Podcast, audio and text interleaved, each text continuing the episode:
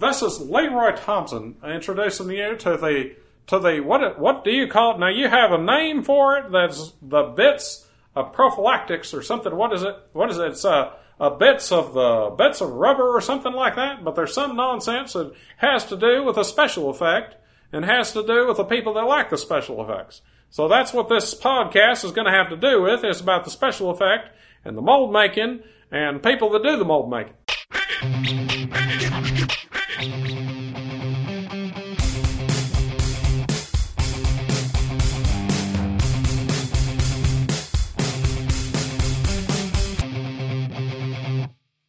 So I'm still in Texas at the moment, and I have been spending a bit of time at Brick in the Yard. So I decided, Mitch, all in all, it's excellent... just another brick in the yard. Doom, doom, doom, doom, doom. Do you know I never made that connection before?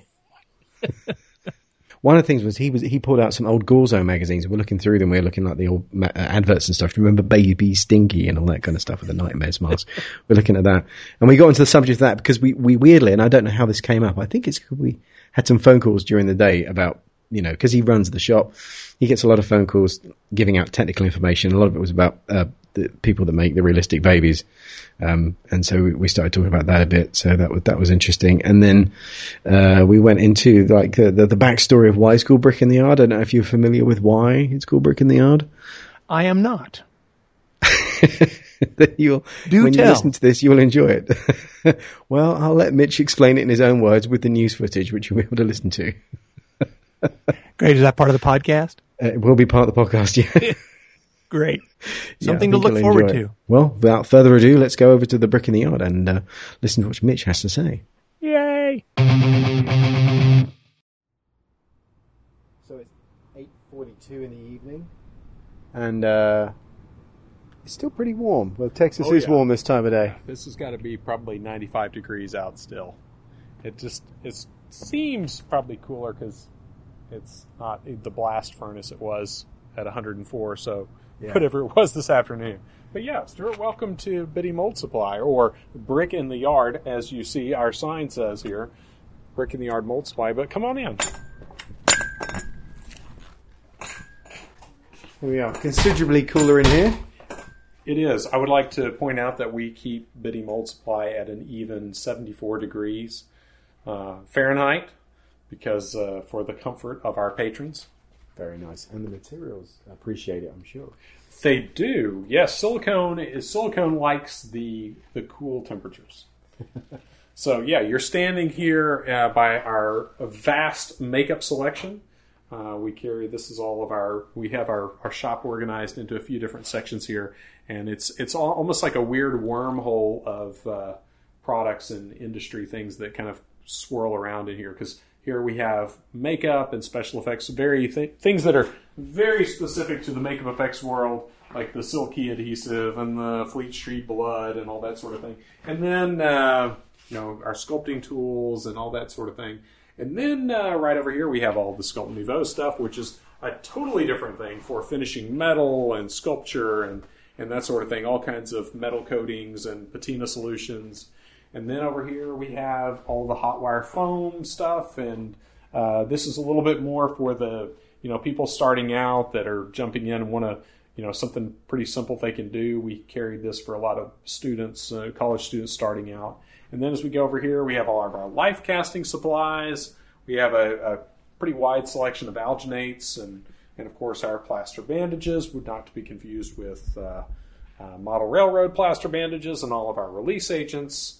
And then as we go on, we see our foam latex and other monster maker stuff. We have our monster clay and latex and latex. Yep, yeah, of course we have latex stuff. And it's kind of a weird minefield of weird things around here. And of course, this is our Jacob's ladder.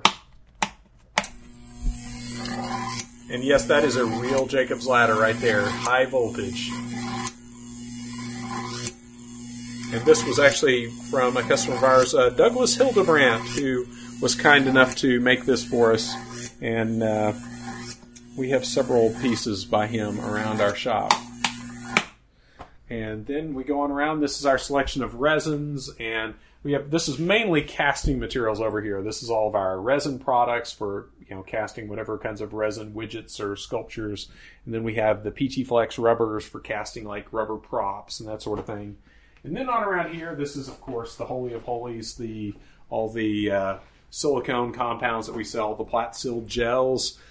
Which surprisingly are not kept in a safe where you might think they would belong, but they're out here where the layperson could just easily grab them and take them off the shelf.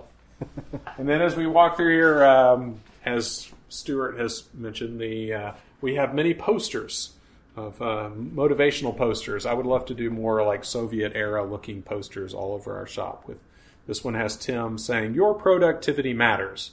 So stop daydreaming about the ocean and get back to work." Which, yeah, you really have to see that to appreciate. We'll put that on the blog. Yeah. So, and then we'll go on back. This is our, you know, back in the bowels of the shop, as it were, where we have our coffee and we sit around and tell crazy stories every morning. And the area we're standing in now is where we film videos and promotional things. We have our backdrop here, where we the familiar tie-dye backdrop. Yeah, that's what it is. And wait, who made that? Did you guys make that? No, you know, I wish I could take credit for that, but that was one of those things. I needed a backdrop, and I went on the dang interweb and I found one, that I could buy several of, so that when I ruin it, I can replace it. That's, you know, someday I might replace that. So, you know, who knows? It just, it was a good background to work against. That's why we went with that. It's a lot of stuff seems to kind of stand out in front of that. Mm-hmm. And then we have our booths where we eat lunch and hang out and talk. And that's, I've been making sculpting tools here today. Yeah, and this is the area where Stuart's been making sculpting tools. And then we have, our core area. We have several areas where we package products and, all kinds of little hidey holes like that around here where we package things. It's real important. That's one of the reasons we keep it, the air conditioner, at 74 degrees in summer, winter, and we keep, you know, almost no humidity in here because everything we sell is sensitive to humidity and to some degree. So it's real important that we keep humidity almost non-existent in our universe. So this is where we ship things out. We have several shipping tables in here where as products are coming in, and Larry packs them up and puts them on these tables, and then we wheel them out to the dock to get picked up. So this side of the building has our outbound dock, and the other side is where all the stuff comes in. So I'll take you out to the warehouse. There's a Mitch head sticking out of the wall that's been modified to look like a vampire for whatever reason. And I like these cohorts, which are the fish heads. Yes, that is from, I went to a taxidermy show years ago, and somebody asked me if gelatin could be used to mold a trout head, and I said, well, let's find out. And there you go. There's the answer right there. So considerably warmer in here. It is. In fact, now you'll notice one of the constants around here is lots of thermometers, because I'm big on knowing what the temperature is wherever we're at. And I like to make sure we know. Now, obviously, if you've been around the block with silicones and urethanes, temperature is important, so I like to keep track of it. Out here, it is 90, looks like about 95 degrees out here in the shop. Which is about 35 degrees Celsius, according to that. Yeah, so, yeah, yeah. just for the record there. So, pretty toasty. And this is where we have all of our pigments. This is where, obviously, things are stored that are not temperature sensitive since they're at 95 degrees. Things like plaster bandages and, other compounds that are not affected by the heat. And here's our giant evil robot. This is actually, that's me knocking. That is not moving. That's solid. Yeah, this thing is, if the robot uprising starts anywhere, it's probably going to be here. And this is a massive robot that was originally made Humvees for a very short time. I think this machine only has like a few hours of actual labor on it, and before they shuttered that plant. And these made Humvees. So we've wondered if we like just threw a whole bunch of scrap metal at it. It'll know what to do. We could actually fashion a Humvee out of that because it's trained to do that. So this is our warehouse. So we're standing right now in the part of our warehouse where we you know, most of everything is finished goods ready to head out the door. And then this side of the warehouse, this is where things come in. This is the east side, and the east side where I try to keep a big area of this wide open because, you know, we do a lot of moving around with a forklift and reconfiguring things, so we always like to have a big wide open space where we can hot rod around in here. But you'll see over there above our silicones, over the 5-gallon pails of gel tin, there is a bunch of body molds. That's where we store our body molds. And those are left over from videos and things like that. And there's all of our urethane foams. We have a huge selection of flexible and rigid urethane foams. And there's more mold scat. And there's your sculpture from last year. Oh, Stuart. Yeah. That's plaster head. That's Patrick head. Wow, that's still there. The nice monster clay. That's the old Hydrocal head from 2015. Wow. And over here, this is my head from 2003. And this is actually the crew from Barney. They wanted to learn how to do head casts back in like 2002 or 2003 or so. And I did some workshops with them to show them how to do head casts for some of their making custom suits and whatnot. And they said, well, gee, thanks for teaching us this. We want to try this out. So they did a head cast on me, and they did a pretty good job. So that was my head. That was how I got my head cast. Amazing. That's a good cast as well, isn't it? Yeah, I think they did a good job on that. And I did a lot of stuff with that cast. I think I've finally kind of outgrown it, but that's me circa 2003. And, yeah, there's all kinds of things around here, alien arms, head of my ex-wife, you know, you name it. It's tucked around here. And this is even after We've had a few dumpster loads of mold scat that we've thrown out over the years. Now, this down here, this hallway, this other walkway is more warehouse. This is where our forklift resides. And you really need to get a shot of our forklift, like out front at some point. And so people can appreciate our forklift, because we have the coolest forklift of anyone in this industrial park. Have you seen the side of our forklift? No, sir. Okay. You need to, I know it's kind of tricky stepping over. Next time I'm here, I have to get a photograph of it. Yeah. Boom. Oh, yeah. So, for the benefit of the record, it's a reclining naked woman in gold, about 18 inches across, lying on her side. Yeah, it is. I've not seen one of those on a forklift before. Yeah. It's the kind of thing you sort of see on, like, you know, old ships back in the day in 1700s. Yeah, Patrick Cupp did this, and it's kind of funny. He was commissioned to do this by a trucker. I know that's going to come as a surprise. Who wanted this for his truck, and he was convinced that everyone was going to want one of these. So he had a mold made and had Patrick sculpt it, make a mold, and I think Patrick's made like one for him. And then one for our forklift. So, you know, it's... best laid plans, yeah. Yeah, so that's why we have that on there. Patrick was kind enough to install that for us. I'm very proud of that. And the funny thing is, when the truckers do love it, I will say that. They may not want to pay for it, but they do love it. Like, when I come out and I'm unloading a truck with a forklift, and they see that chick on there, they'll be like, man, that's awesome. So, yeah, they like it. And then over here, you'll notice that we have our shifter for this flying forklift. Wow. Is a Robbie Knievel Canehead copy. Wow. So Robbie Knievel, when he's not jumping over things, he doesn't get around very well because he's jacked up his back so bad, and he walks with a cane. And one of our customers made his cane for him, or the head of his cane, which is this a cobra. That's so awesome. The RK... is like not Robbie Kong or anything like that. It's Robbie Knievel. That's awesome. So, yeah. So that the son shifter, of Evil Knievel. Yes. Who I grew up admiring. And I had a toy of his as well. The jumping bike. Oh, yeah. The one you crank and that's right, yeah. And you push the little button and it takes off. And the good thing is if it crashed and smashed and broke, that was a very realistic toy. Oh, yeah, it was. Yeah, that's pretty much what he did. And you almost, you know, the sad thing was you kind of hoped back then, you kind of hoped that would happen because... That was where the good television came from when, you know, that when they didn't make it and smashed headlong into the school buses or something. So anyway, that wraps up our tour of our warehouse with all of our stuff around here. We also have a loft space up there over our office area that's full of even more mold scat and all kinds of exciting things. But yeah, that's we have no shortage of interesting things around here. It's big. I mean, what's the square footage of this place? It's about 6,000 square feet. Wow.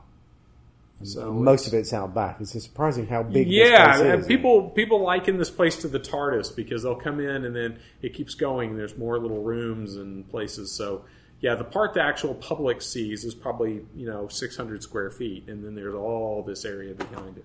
So, yeah, that wraps up our tour. This is all of our cool stuff. And then, here we're back going into the air-conditioned comfort. And, of course, as you see that door close, you'll see that there is that Labyrinth thing. That is done by one of our customers. Oh, I'm trying to think of his name now. I'm having a brain cramp.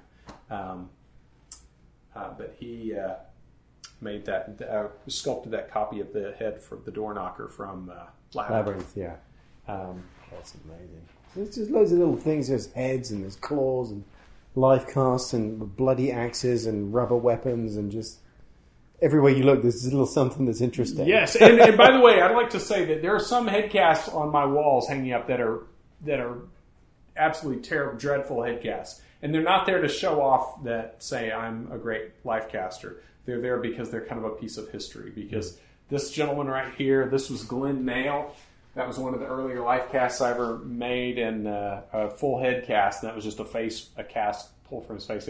And Glenn has passed on now. Glenn is no longer with us, but he was a surgeon, or not a surgeon. He was a nurse or something in the OR out there in University Medical Center in Lubbock.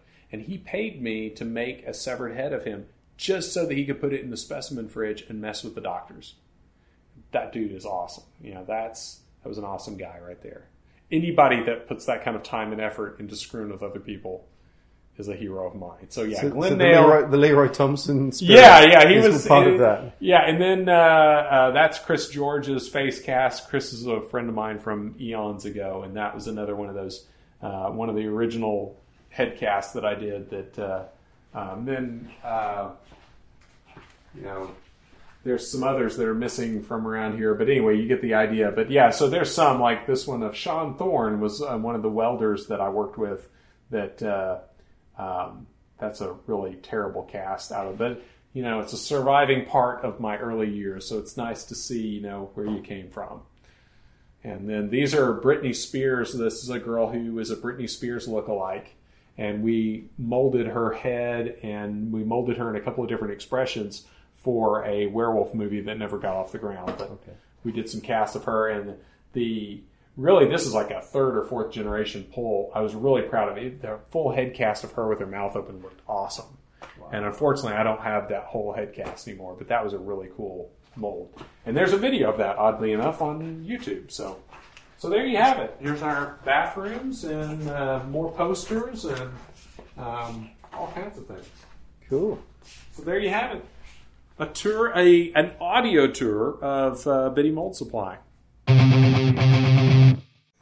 Okay, so we're on. Yeah, but I'll just edit whenever. Okay. I mean, the weird thing is, whenever I say, "Oh, we're recording something," people become different, because they're now being recorded. Whereas I just think you just kind of chat with it first, and then you forget about the mic, or I do, and then you just kind of get into it. Coming down off my crack cocaine high, so I'll just ease into this and looking very good on it. Though I was expecting missing teeth and bloodshot eyes and stuff, but not a bit of it. What they don't tell you about is if you counter it with enough vitamins and stuff, you can be fine. You can, yeah. You just got to eat right and exercise. That's the key. Oh my! So yeah, I don't know. So here we are. We're a Brick in the Yard. And you've been here for how long now? You've been here 8 years? We've been here for, so we opened up in 2004, in the end of 2004, about late November of 2004, and we were next door in a single wide, as I recall it, and then we moved to our double wide in 2006, so we've been here just over 10 years, and we were at our previous location almost 2 years. So it'll be 12 years total. All that complicated answer to say We've been here almost 12 years. It'll be 12 years in November. So, amazing. Yes. Okay. 12 long years, yes. In business years, that's like, you know, like dog years. I mean, that's like a long time. So I'd just like to, you know, make that point. Yeah. That this isn't like just regular metric years. No. So, yeah. This is some each serious, one marked by another day of toil. Yeah, this is definitely a lot of time. Growing steadily. When we opened originally, I would say, you know, the special effects side of things was present, but not near to the extent that it is now. You know, Dallas has never been a hotbed of special effects activity, so we kind of eased into that over the years. Mm-hmm. Even though that was my first love, that was something I really didn't focus on as, you know, from a business perspective. I would say probably till late in 2006, okay, when we really started to move more that direction. So, because I mean, the horn industry here is very big, and I mean, in England, I mean, for people that don't know, it's literally like an attraction where you would go typically at Halloween, but there are places that do it year round, where it's like a thing you go to, you pay money, and you go through a series of rooms or setups where you are basically scared witless by whatever is waiting for you, and that can be performers that jump out the ground or on ropes or hidden behind things, or but that's a really big thing here, and it's not really something we've had in England. We've got some of it, but not to the extent here. Yes. So that obviously kind of feeds into it to some degree, I guess, because there are people that do stuff. It does, and the haunt industry is that has also grown a lot in the last. You know, when I first was exposed to the haunt industry in the early '90s or mid '90s, it was, I mean, very, very low budget. I mean, people would hang out pieces of black drop cloth and you know, very minimal grease paint on people to get a scare. And I've seen it go from that all the way to now, you know, silicone masks and, you know, people using flat molds as part of their makeups and their lines and their, you know, some of their characters doing really extravagant stuff and, you know, doing, you know, Hollywood level theming, you know, in their set design, even though you can't see a lot of that, you know, in the poor haunt lighting. So that industry has changed a lot, and because there's a higher level of expectation of people going through haunts now, more people are putting more money into set design and better quality makeup, and so yeah, so we've grown with that, and then and you know, the film industry, of course, also has grown a lot around here, and it's popped up in Louisiana thanks to the film incentives over in Louisiana next door to us. We supply a lot of the films going on in Shreveport and Baton Rouge and New Orleans. Wow. That's pretty big. It's getting bigger, and it's just, it's, I mean, since I started, well, about 6 years ago, I think was the first time I came here, and it just seems to get busier and busier, and your shop's getting more and more stuff to sell, and every 5 minutes someone's coming in with a question, or the phone's ringing off the quick technical questions, which we've discussed to some degree too. Yes, like the silicone babies. Yeah, the silicone baby people. I don't know if that's something do you all encounter that? Because I've been on the 911, the Neil Gorton's 911 effects page, I get to see a lot of people who apply, and we get them in waves.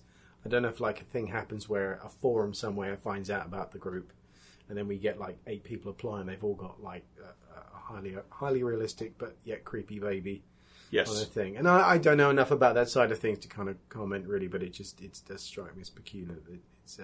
It's weird to think that someone being made up as a demon is less creepy than a baby. Yes, and that's, you know, that's kind of my take on it. It's like if the baby looked like a mutant baby. If it was like a baby stinky, you remember the whole baby, exactly. Yeah, you know, yes, a baby stinky, that would make sense to me. I could totally get behind making a few dozen baby stinkies out of silicone. That would be awesome. I would walk around with a baby stinky in the mall. And for those the uninitiated, the baby stinky, anyone from the 80s that looked at the back of a Fangoria magazine, I think it was Distortions, or... I think so. I will look it up and I'll get a picture on the blog. I think it was Distortions Unlimited that had, with their whole full-page ad of all these masks and these amazing masks and everything, didn't it have a giant baby mask that I guess you were supposed to wear while you were holding the baby Stinky? There was Stinky, which is a mask. Oh, Stinky. Okay, and then Baby Stinky. Which was the thing you put over your arm, and then you actuated it with your hand. You moved. Yeah, it was a hand puppet that cradled it with your other hand to hide the join, kind of thing. Yeah, and it looked just enough like a baby that it was sufficiently creepy for the late '80s. Yeah, and I worked at a costume shop. In fact, that's where I got my start, was the costume shop I worked at. One of the lady, Carol, that had hired me, her and her husband had hired me, she would walk around the shop with the Baby Stinky sometimes, trying to get customers to react to that. So yes, I remember Baby Stinky very well. But yes, so to bring that full circle, the silicone baby thing, if it was up to me, it would be mutant babies and things like that. That's something that I would push in a stroller around a mall, with zero embarrassment. Yeah. Whereas a regular baby that has feeding times and diaper changes and all, I can't get my mind around that. I've been through that with 3 different real world children, and I don't want to simulate that with a piece of silicone. Yeah. Because I think the thing is, when you get the baby and it's like a fake monster baby, you go, oh, and you get what the point is. But then when you go, oh, it's not a real baby, then suddenly all these questions start. So instead of getting an answer to the thing, you get lots more questions. You go, are you, like, how... What brought you to this point? So, yes. I don't know. Maybe there's a good psychological reason to do it, but it just seems to be a creepy thing to me. And probably most people that... It is a very strange niche, and I should say it's a very interesting niche that and we get a fair amount of calls about silicone baby making materials on an almost daily basis. So it's big enough that it's a thing that people call about, and which is why we're not going to talk about just that, but it's kind of come up as a thing because it happens a lot, and I guess because the skills involved in making a silicone baby are the same as lots of other things that we do, the prosthetics and stuff. It's exactly like making a severed head, only it's not a severed head. No. And it's, not part of a horror film. But the thing is, if I make a severed head, you could see that, and you go, I know exactly what that's for, I understand how that fits into the scheme of things, and I can accept that people want a fake severed head. If I make a highly realistic baby that you bathe and change and sing to and walk around and pretend is real, that opens up a lot more questions than answers, to be honest. It does indeed. So, and I feel just a tinge of guilt even questioning the normalcy of that, just because there's so many things that I have people react to adversely in my shop, so I don't have a whole lot to stand on there, but still. Yeah. I mean, I guess people, like, if you lose an ear or a nose through an accident or illness, you may have a replacement put on and it makes you feel better. That's understandable. But I guess, I don't know, maybe dealing with the loss of an infant or something, but that doesn't seem like a healthy way of dealing with it. Well, I think, and I just... and I know, this is not a silicone baby blog, but as long as we're on the philosophical end of it, I think the underpinning, a lot of what we see on our end is these babies go for a small fortune on eBay. So those of you listening, want to look this up. Is that desperation dollars? I don't know. There's a pretty wide range. There's some really expensive ones, and then there's some really cheap ones. Yeah. But most of the really good ones, they go for a small fortune. And so what we've experienced is there's a lot of people that see, oh wow, people are willing to shell out some serious coin for a silicone baby, so maybe I need to be in the silicone baby business, and they buy the supplies and go and make silicone babies. Sure. So I think there's an economic incentive on the side we see, but I don't know that it necessarily... I don't know that there really is the demand that is implied by eBay. But and it's not to denigrate the skill or the craftsmanship involved in making any of those things, but it's just like if I was to say I'm going to make a realistic, dummy, then that's kind of cool for a film. But if I'm making, I don't know, you got to hand it to him because that's a much more marketable. Obviously, I was born without the entrepreneurial gene that just helps me see where money can be made. I'm not really wired that way. So, you got to hand it to those of us that are spending 40 or 50 hours of our time building a highly realistic silicone head that exactly no one wants to buy. There's a lesson there in just supply and demand. It's just, so there is something to be said for actually making a product that there is actually a demand for on eBay, because I bet, I'm not even going to search this to find out, but I'm pretty sure that if you were to search silicone severed head, that they're not fetching the same kind of price on eBay as a silicone baby. No, but I bet if you put a socket to be able to put a fleshlight in the neck, you'd probably find that you could sell it. I'm not suggesting anyone does that, but I'm just someone made a vagina foot, like a foot with a vagina in it or something. I mean, I don't know why anyone would find that particularly appealing. But I'm just saying, if you made it, you'd find someone to buy it. And then you'd be like, why did you buy that? Yes. So there's a lot of, yeah. Those of you listening that are thirsty for business ideas, there's some fertile ground to find something that you could put a vagina in. Yeah, yes. A body part that could plausibly have. Yes, and sadly, and you know, as long as we're just going down that path, let the record state that in this side of the business, as a supplier of silicone, and specifically as a supplier of silicone materials that are designed to simulate human tissue, we get a phenomenal amount of calls about people wanting to make, let's just say, adult devices. So, and that's something we really don't, that just happens organically. We don't pursue that. That's not really why we're here. No. If people use our products for those things, that's their business. But yes, we get a fair amount of those calls as well, which is it's always kind of a contest around here to see who can avoid certain types of calls like that when they come on the phone and it becomes obvious what they're wanting. But alas, there's a quick breakdown of some of the supply and demand, but we really I'd like to also make rubber noses and chins too. Yes. There's much more down to earth uses for our products. But yeah, so we've been here since 2004 selling silicone, selling, you know, the ever popular Gel 10, Gel 00, now the Gel 25, and really, yeah, the bulk. Thankfully, the bulk of our clientele is not asking us to make, you know, vagina foot combos or anything like that. So thankfully, that those are oddities and that we don't encounter a whole lot. So yeah, but if people do want to, they know where to come to get this. Yeah. If you are so inclined, we do have the supplies for that. That's one of those things where I plead ignorance. If people start asking those questions, I let them, you know, sort those things out on their own. Now, I will happily give people technical pointers on severed heads and things like that, but I'm not going to go down that path. Just in case I run for state office or something someday, I don't really want that. Snapping at your heels. Yeah. Oh, dear. I don't know why we went on that tangent, but it's very funny. So if you're still listening... If you stuck it through the foot vagina thing, there's I'm sure there's more usable knowledge to come. I think the thing that interests me is that, having been someone that has been buying materials for a long time, is that there are, like, you know, there are manufacturers that they produce things like silicone or whatever, and they do these in huge factories and they make it by bulk, and then it comes to places like this where you package and you sell stuff. But a lot of people don't really think necessarily of places as being run by people. You know, they're just like these faceless. They call up or they make an order online and this thing turns up. But there are people here that work and package it up and put these things together.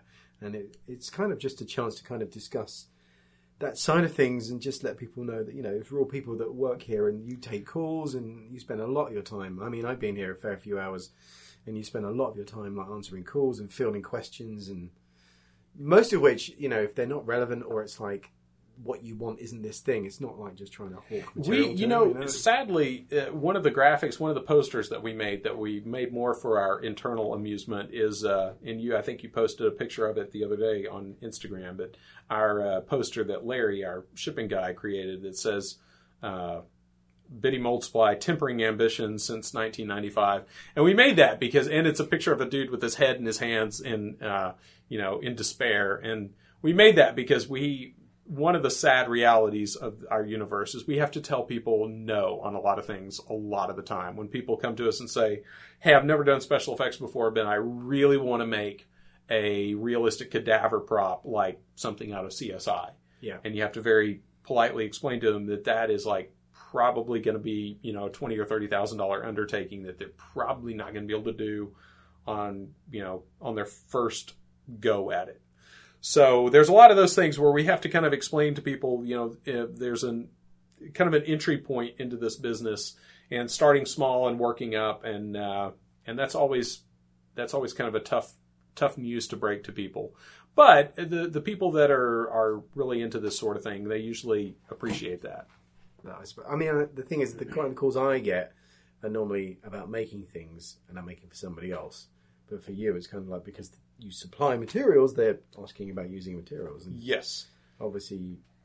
And typically we like it to be about the materials we're actually selling. Yeah, that's the thing. If someone calls you up about it. Like, we get that a lot, too. If I got this stuff at Home Depot, and it's silicone, basically the same thing as what you guys have, and can you tell me how to, make a severed head with it? And then we have to explain that that's probably best for sealing an aquarium and not putting on skin or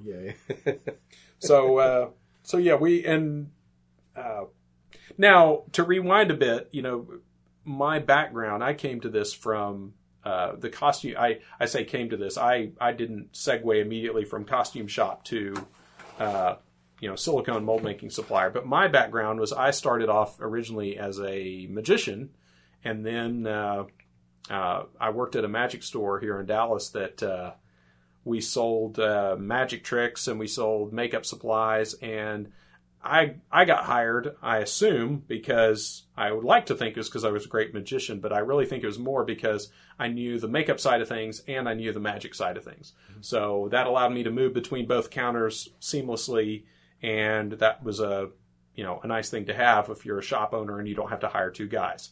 And the more I started looking at that, and we've talked about this, about some of the books back then, the books to get into makeup, kind of the gateway drugs, as it were, back then, were like the Lee Baygan book, we sold the Lee Baygan book, we sold Richard Corson's stage makeup book. Vincent Kehoe one? I think so, the one that's black that has the picture of the American werewolf in London on the front. That, I think, was, they split off into a separate thing, but the original one I think was like a white book with loads of squares, different coloured squares. Like we didn't have that one. I think it was called The Technique of the Professional Makeup Artist. Okay, and it was really quite a heavy tome. I missed out on that one. No, we had the Richard Corson, and we mainly had that for. It was like a textbook for people that were doing makeup. They could come in and pick that up. The Corson book's fantastic. And I, being a poor high school student, and not having the $30 or so that they were charging back then for the Lee Baygan book. I would read it anytime I had downtime within the shop and would try to learn as much as I possibly could before I finally saved up the money and got that and the Savini books and all that kind of stuff. Back then, it was just, I say the Savini books, it was just one Savini book back then. So that was what got me interested in all this. And really, I wound up going more into the special effects just because it was, from the magic angle, magic is a lot of work. If any of you have ever done live performance, I really still enjoy live performance, but live performance, coming up with new material all the time for a new audience, on a sometimes weekly or monthly basis, whatever your audience is cycling around, that's a lot of work. So doing special effects work, you can do that and you don't have the same pressure. You have the pressure of it being on a set, or you have the pressure of, creating realistic things at the whim of a director or something, but you're not having to do that in front of a live audience in real time. So, you have a little different set of circumstances, but ultimately you're really doing the same kind of thing. You're creating an effect or a magic trick in front of an audience. Sure. In this case, you're able to get that audience kind of focused through the lens of a camera, which makes that a little bit, easier to configure that. But essentially it's the same thing. You're creating a magic trick using chemicals and, optical effects or whatever you're achieving those with. So that was really what took me over from magic to, and I still perform once in a while for fun, but that really realization that, effects was a, kind of a better fit for me. Mm-hmm. I took off in that direction and haven't looked back, but that's, we've got the Gorezone magazine sitting over here. I was just admiring these. Yes, and the same thing, collecting up all Gorezones. Yes, stuff. Any of those of you from that remember the 80s, go for it. Open up. I got several of these in there. Protective wrapper that Stuart's moving in on. That was one of the highlights of when I discovered. I still remember in study hall in high school. Was it Caglione? What's the Drexler? What did they call their Caglione and Drexler's effects lab? Yes, their effects lab. One with Mark Shostrom as well, and just this is there it is. Yeah, And I remember stumbling onto one of those articles in study hall and thinking, like, that was the most magical thing I'd ever seen. Mm-hmm. Like, actually had pictures of molds. Like, typically, Fangoria magazine was more pictures of, like, you know, just people in makeup or props and finished props and things. And it was more for the horror fan, where that article and those articles were great for anybody that was really trying to get started in the business. You could actually see molds and actually see real techniques at work. It's amazing, because when you look at this magazine now, it's basically all the things that the internet provides easily was in here. You get like these little classified ads, and they're not even necessarily selling something. It's just like, used to have like people was like, oh, Freddy Forever, or do you know what I mean? There'd be like status updates, you know, like, well, you know, the ramblings. Or the sad thing about this is I look back at some of those effects lab articles now, and you think, you know, some of this is, like you said, you could Google that and you could probably find out that in, you know, 20 pages more with a Google search. But back then, you know, without the internet, pre-internet days, that was big. To even see a picture of a mold was a big deal. Yeah. Most guys were real shy about having their molds photographed or, you know, any kind of behind-the-scenes kind of stuff photographed. So, mm-hmm. Oh, yep, there you go. Baby Stinky, Distortions? The stuff of nightmares. There nightmares. We go. We found the Baby Stinky ad. Oh, my God. There was an adult Stinky. Now, what was Baby Stinky going for in 1989 or 1990? Was it? Baby Stinky. Does it actually have a price on there? Baby Stinky. Baby Stinky was $27. $27 US. Now, adjusted for inflation, that's probably be like $50 or $60 now at least. But that's not bad. But really. Baby Stinky was essentially just like a latex head with baby clothes glued to it. So It wasn't like it was, you know, don't, if you haven't seen Baby Stinky and you're going by our audio, don't imagine a really impressive Baby Stinky, because Baby Stinky had little latex hands that would fit on your pinky and your thumb, I think, and then. The little rubber head, and that was it. I'll put some pictures in the blog. I'll take some snaps of this. But yeah, I mean, just looking through this, I mean, this is why I wanted to say, like, you know, when I first came here, it was just like that. It was the feeling I get when I used to read through Gorezone. It was just like little things everywhere. You know, there's just little effectsy things, or there's books on magic, or there's books on all kinds of bits and bobs, and it's just like, it was just like this whole magazine stuffed full of little things that appealed to me. And if you're interested in effects, there was just like so much to see, and there'd be like one or two articles maybe, and it actually told you how stuff was done. But that was enough for me, you know. Oh yeah, and this was pre-Google, so you know you were grateful for the fact. Yeah, and those of you who are collectors and you're into that sort of thing, if you definitely look up the old Gorezone magazines, because there's a lot of good material in those effects lab articles, which, you know, again, probably all stuff you could Google and find out really quick. But seeing some of those pictures, and especially seeing them for what they were in the day back, you know, in the late 80s, early 90s, that was huge, because, you know, there was no way to pull that up and see what, you know, animatronics looked like. No. And it was, I remember like the Lost Boys episode of Fangoria, I think it was, they were talking about it. When it came out on VHS, and it was like, I think it was going for like $70, because VHS video films used to cost a lot of money, so it wasn't something you would do lightly, you know, unless you could get like a pirate copy, which wasn't easy because it was all manually copied. There was no downloading of anything. You know? Well, it was just like, you know, I had the benefit of when I was working at the costume shop. My sister, I have an older sister, and in fact, my older sister that used to work at the video store that I'm about to tell you about, she is now our bookkeeper here.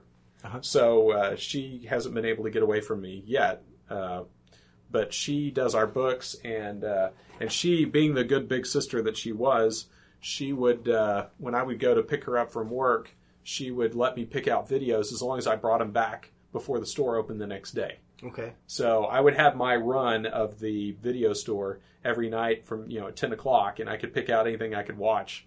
Before, and you were how old at this age? I was old enough to drive, so I was like 17, okay. I think, at the time. But she let me pick out stuff, take it home, watch it, and I'd just have to get it back first thing in the morning.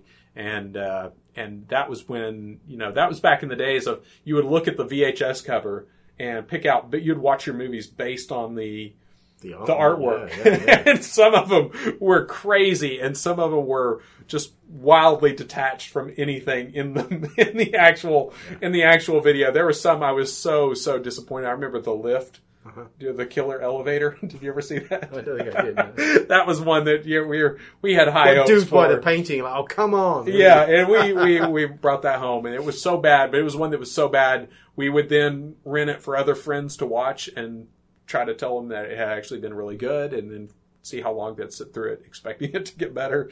But yeah, so I would get to watch a lot of those movies, and like you said, yeah, back then, to buy a VHS tape was a pretty good investment.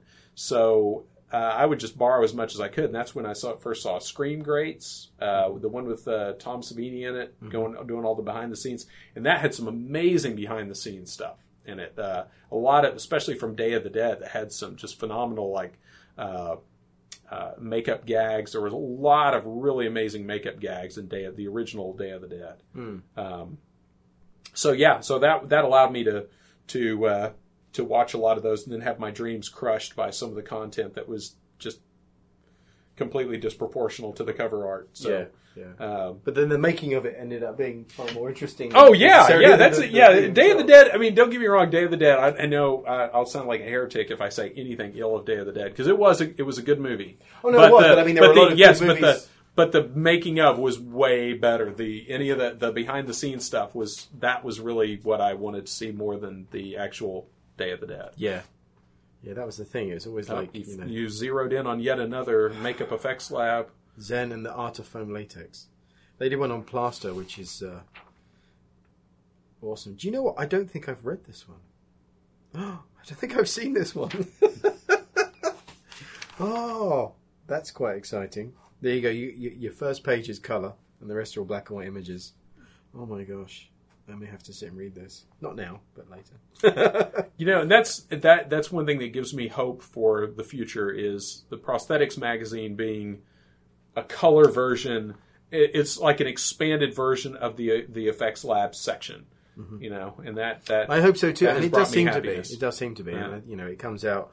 It doesn't come out in quite the same kind of tight schedule. So there's something very different about actually having it in your hands and be able to sit down and read that rather than pull it up on the interwebs and bookmark pages and things like that. I really like to have physical copies of things in my library that I can go to, and that's why I have this smattering of Gorezone magazines in here. Yeah, definitely. There's Baby Stinky again. Oh my gosh! Yeah, I'm telling you, Baby Stinky played a pretty major role of in the Halloween industry back then. Yeah, really. It's funny to kind of see. I think a lot of people don't really realize, the impact these things had, and the things like the masks was just like, there wasn't really anybody. Oh, is that an article about Chud 2? I think it probably Electric was. Boogaloo, or that's the one. I'm reading a quote here. Just another dumb horror spoof that isn't clever enough to be funny and is too silly to be frightening. Oh, that's them saying that. I mean, I haven't seen it. It's pretty sad. I'm going to go on the record here and say that Chud 2 is pretty bad. Well, there's an advert here for the three-dimensional makeup of the bloody best of Fangoria, Stephen King of the movies, Freddy hat, mask, and glove. Oh, it's amazing. Sounds of splatter, sound effects of albums. Yeah, some of those are worth reading through just for the old classified ads. The old ads in the back, they're just, there's some pretty fun stuff. The classified ads were hilarious. Sometimes it was just as simple as like, things like a foam latex injection gun was treated like, this thing of great, value that, and there wouldn't be an ad for foam latex to put in said gun, but there would be an ad for the foam latex gun. Yeah. It's weird you mentioned that because Rod Maxwell, who made foam injection guns, he put one up on Facebook. He found one because he used to make them, and I think it's like one of the last ones he had. He found it, and I looked at the thing. I was like, "That's my first job in the industry was running foam latex." And I used that very same gun. So the company I was working for had bought this gun, and it was just like, oh my God. And it just, memories came flooding back. I hadn't seen one since. It's like 20 years. I haven't seen one.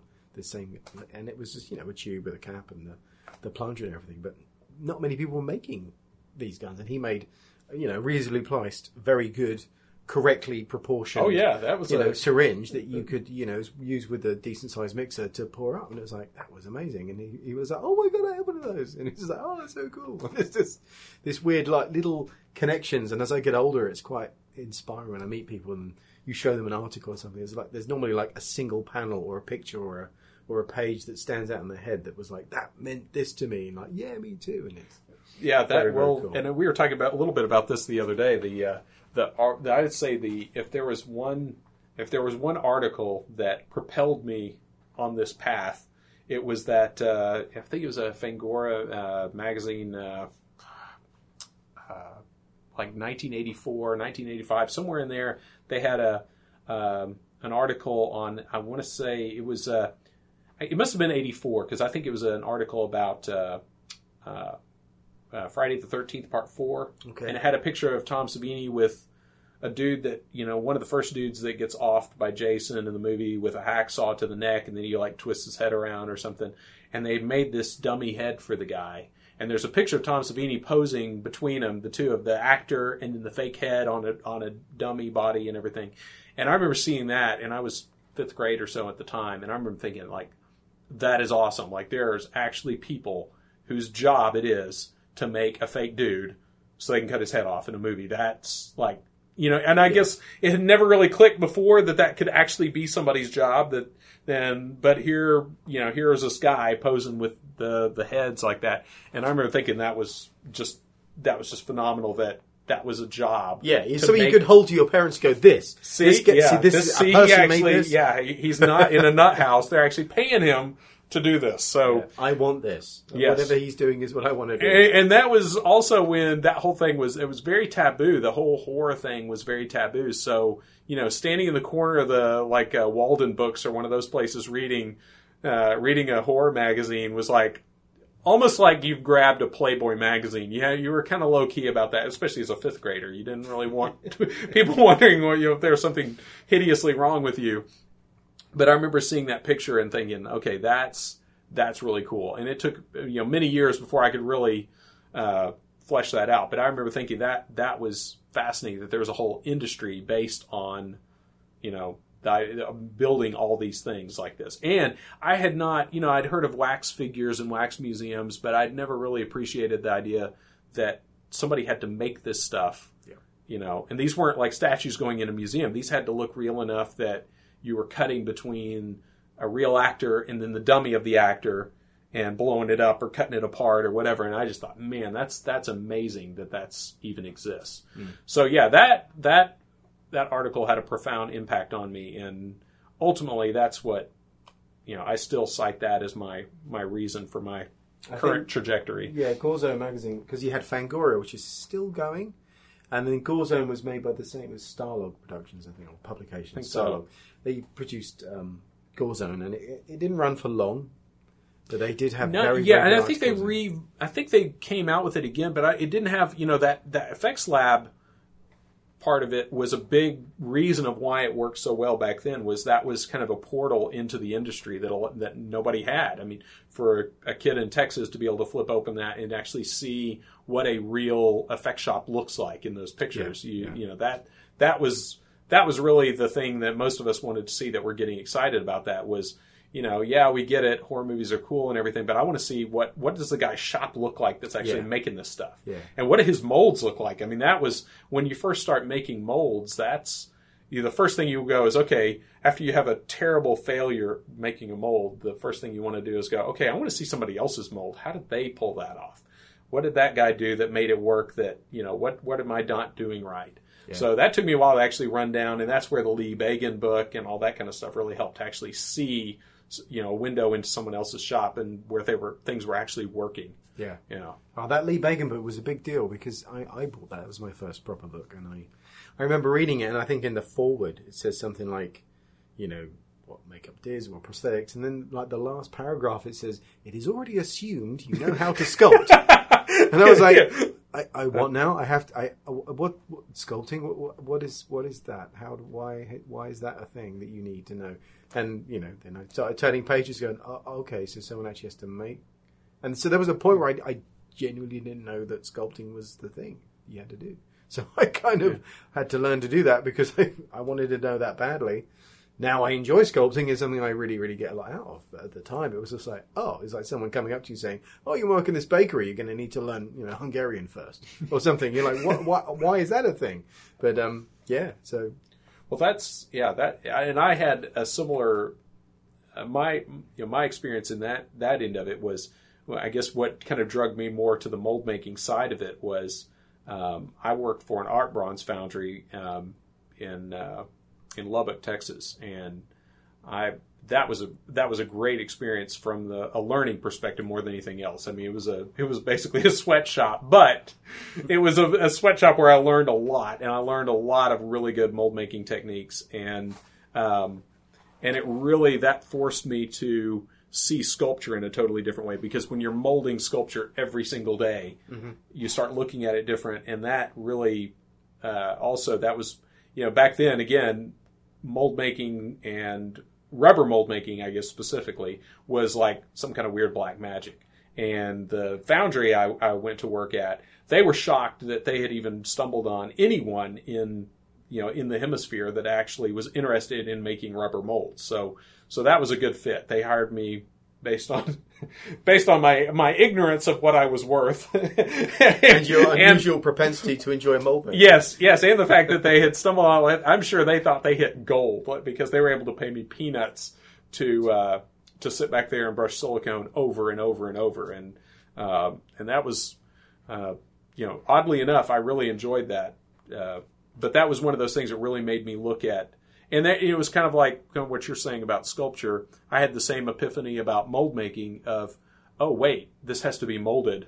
Okay, so yeah, I can sculpt this amazing thing, but if I can't reproduce it in a material conducive to the effects process, then, my sculpture isn't worth much. Or, I mean, it may be a beautiful sculpture, maybe a pretty sculpture to look at, but if I can't commodify that somehow by making a decent mold and then having something to cast into that and all that, that's what really propels that ability forward. So really that, once I realized the importance of that, because we saw that all the time where artists who were phenomenal sculptors would bring their work in for me to mold. And I realized, wait a second, this mold making thing, this is, there's something to this. It's a job. It's a job, and it's a job. I can't screw this up. Yeah, exactly. Yeah. And I got to get my catalyst right on this. And the funny thing was that entire time I worked for House Bronze, the now defunct House Bronze, sadly enough, but that entire time, I think I only had one time where I mixed the wrong amount of catalyst. And I was using tin-cure silicone, so luckily it's still set up. It took a while longer, but I remember panicking, thinking, oh no, because I came in the next morning and stuff was still kind of tacky. And then everything was a slightly different mint green, because it was a green catalyst with this white base rubber. So, that was... And those are the old days of, when silicone chemistry was still pretty basic. So... but yeah, in all that time, I'm surprised I'd never had and I didn't really appreciate that until I moved on and then screwed up other things later. And I think I was so terrified of being summarily executed or something there that I just it kept me in line. But yeah, that was a great experience. So those of you, anybody listening to this that's starting out, if you want a good experience that really forces you to be a good, competent mold maker, a good, very professional mold maker, is find an art bronze foundry and make molds, because you will mold pretty much every type of thing there is on the planet. We molded lots of sad Indians, cowboys. I mean, we did a lot of Western art. We did a lot of eagles. You have a new appreciation for feathers and detail on feathers after you've made brush-on molds of about 50 different types of eagles. So I did that for a while, and that really that was a great mold making experience. So kind of like your sculpting thing, that was one of those, oh my, I'm going to have to get this mold making thing down, because if I don't, basically, unless I'm making everything out of cotton and latex, I don't have an end product. So I think that's the thing, is it's learning, it's appreciating what the job involves, and then, getting good at it. I think you have to kind of ask yourself, what is it I need to be good at in order to do this well, rather than what's the least amount of effort I need to put in order to churn something out. Yes. Because it's always going to be like, if you look at the best makeups that are around, if that's what you're comparing yourself to, that comes out of lots and lots of work and lots of effort. And if you do it half-assed and you you know, you're trying to find shortcuts all the time, then you're not going to come with it the same spirit. It's going to be, you know, it's not a kind of a cut and paste kind of thing. That's a very good point about makeup, the very best makeups, because, you know, having now worked in the real world doing makeup on some low budget films and things like that, that are done just some effect shots on some films that I'm not incredibly proud of.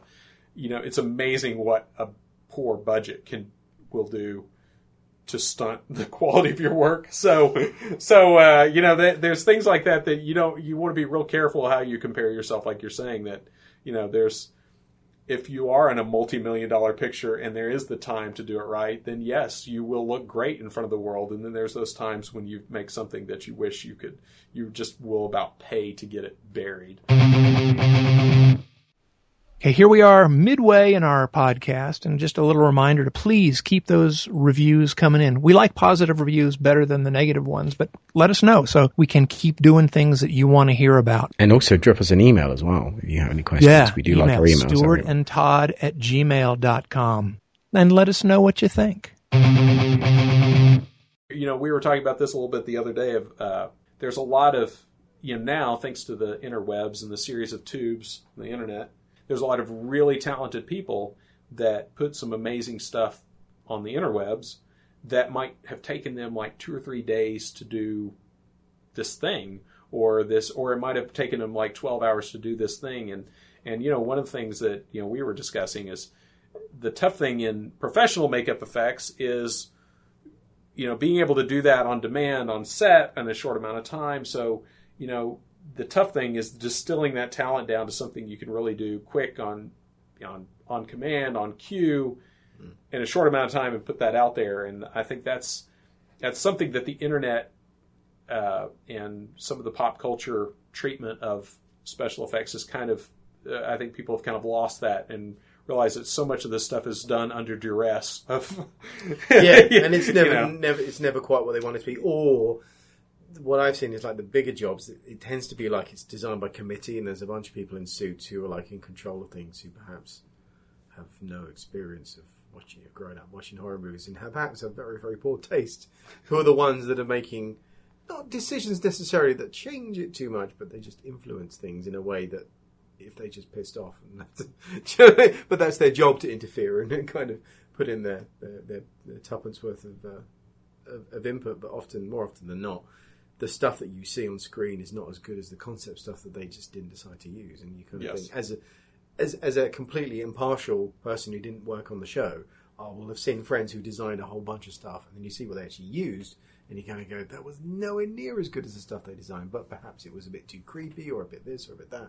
So I quite like seeing things like haunts or like, you know, cosplay or conventions and things where people can kind of run riot and really do what they want to do, unfettered. Yes. By a committee of editing, you know, producers who are worried that it may not make enough money or it's not bland enough to make, you know, we need to sell this in China and Africa and this and that, because they're in a way we can kind of homogenize it and make it less. You know what I mean? It ends up getting stunted because they're trying to sell it to as many people as possible, or they want it to be, you know, a lower rating so that kids will see it.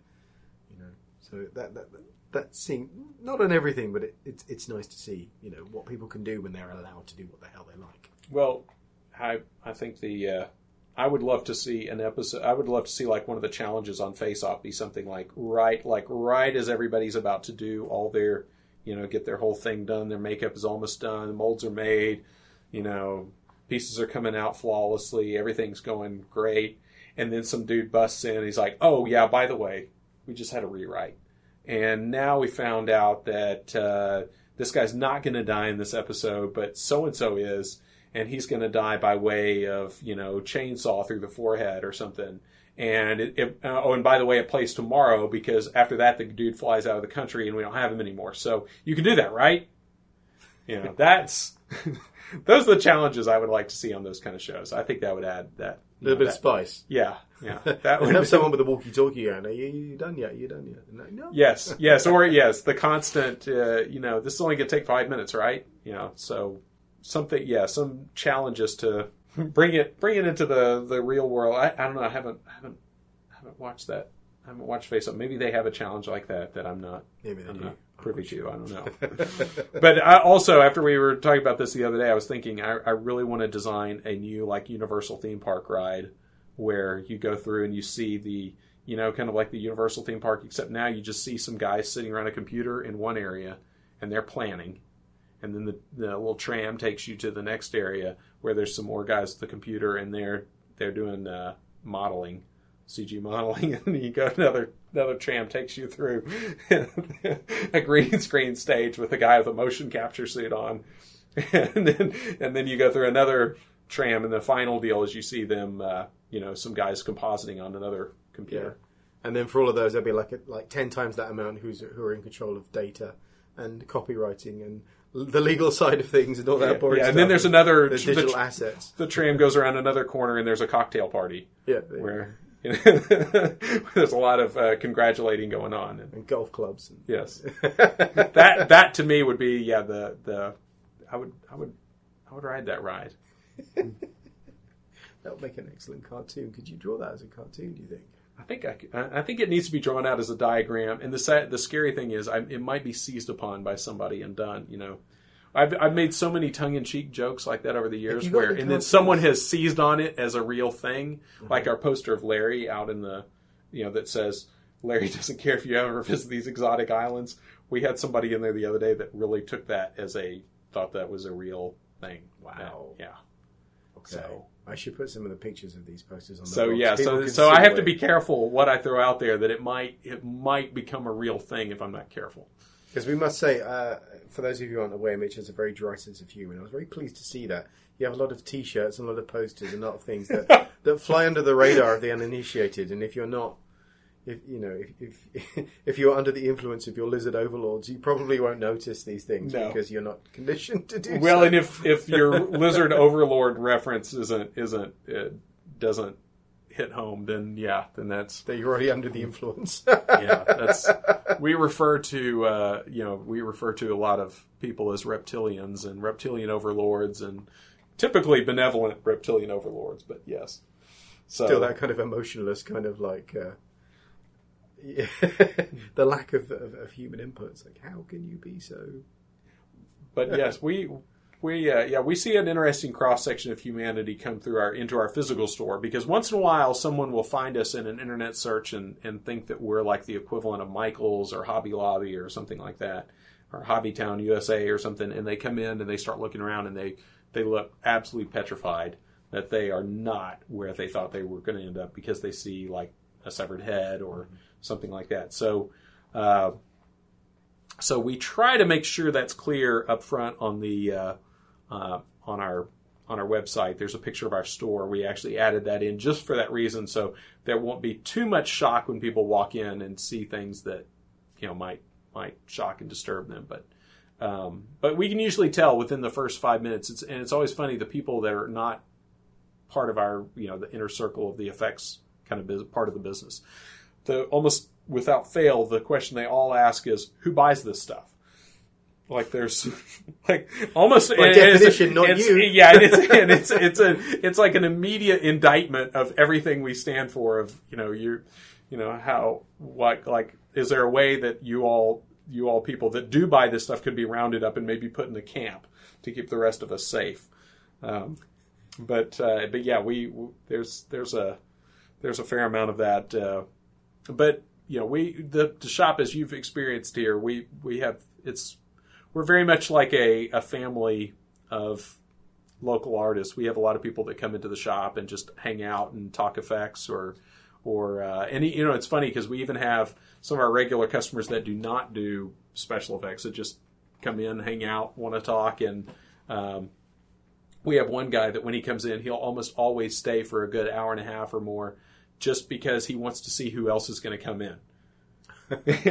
And he will say that. I mean, if he's listening right now, or, you know, he would definitely agree with me. But 8 times out of 10, he will be rewarded. With, oh, he will be. You know? Oh yeah, and he has made this statement out loud to many of the people who have come through. It's like, I'm here because I wanted to see you. Yeah. You know, but even me as a visitor coming, you know, just for, you know, a few days every year. I'll be in here and someone I know, I will have made a friend that will come into the store. So yeah, there's a camaraderie about, you know, the people that when you start, you know, when you walk into a place that, you know, where you, there's a good chance the other dude standing in the room is another guy that's had problems with undercuts before, you know, mm-hmm. It's kind of like a weird support group kind of thing that, that we have. So, so yeah, we really encourage that, and I really enjoy that. And to me, that goes back to, you know, my magic store days. That was back pre-internet. That was the hangout for magicians and makeup artists. Was you found the local costume store or the magic store or whatever, or what a combination of the two, and you hung out. That was where you hung out on a Saturday afternoon to talk shop and find out if there were some new products or new things like that around. And I like for our store to kind of be the modern equivalent of that, because, you know, as much stuff as you can find on the internet, is really nice to have a brick and mortar place to actually walk in, pick up stuff, talk to other artists, hang out, swap some tips or whatever, and pick up supplies and all that stuff too, hopefully, you know. Especially when it's like, you know, you get someone ask you a question, and I've seen you do it where you could go, you could just say, yeah, buy that, and, you know, they walk out the door. But it's kind of, if you think, no, that's not what you need, you know, don't waste your money on this. Until you've learned that, you're wasting your time on that. And, you know, that could just be a very benevolent thing on your part. It could just be like, yeah, but if, you know, angry customers are not returning customers. But you can't in all consciousness let you walk out the door with like 50 kilos of silicon that I know you can't use. Yes. So I need to tell you now that would, whereas perhaps like Michael's wouldn't give a crap, you know, they're like. Yes, and that is actually, and that could just be, a lot of it could just be that I have a very poor sense of economics and I just am not seizing upon every sale that I possibly could. But that is something that pains me greatly when people come in and they're dying to spend their money and they want to buy, you know... They're all hopped up on an idea they've got from somewhere. They want to buy ridiculous quantities of silicone, and that's great, but we try to talk them down off the ledge and get them to just start out small and work up. And that's something, you know, if anybody's listening to this that's, you know, starting out and curious about that end of it, I always recommend people start in stages. You know, start with life casting and master that. Get that down. I still remember, and you know, my first head cast that worked, and what a big deal that was. And you know, and I think it's so easy for people to say now, oh, okay, do a head cast, then do blah blah blah blah blah, and without remembering just how complicated a head cast is, or especially if they've never done that before. I mean, that is a huge step. Even now, even with everything we have at our disposal now, a proper full head cast is still a major undertaking that you don't want to underestimate. Mm-hmm. So if you're starting out, master that process, then start focusing on all the other steps, making your silicone mask or your prosthetic makeup, whatever you're going to do. But get that life casting process down, then push forward with everything else. But we see that you know, over and over again, because life casting is one of those kind of like the mold making end. I guess that's why I'm kind of hung up on the mold making side of the business, because that was what tripped me up the most, was learning how to make a good life cast of someone, keeping them happy and your friend in the end, and not running up a ridiculous bill trying, and making good molds that did not break when you were trying to pry them apart. You know, those are important commodities in this business. And a lot of the things I think that you have to be good at to do well, I think the trouble is they're not necessarily spectator sports. Like, you know, they're quite dry things you need to learn and do well. And I think a lot of people conditioned, maybe because of TV shows and maybe because of video extras, but they kind of want to race to the end of the finished thing. It's like, no, you really need to be good at mixing the alginate then. And I find constantly the people that get very hung up on the process and enjoy the steps, they tend to do better work, because wherever they are at any particular time is where they want to be.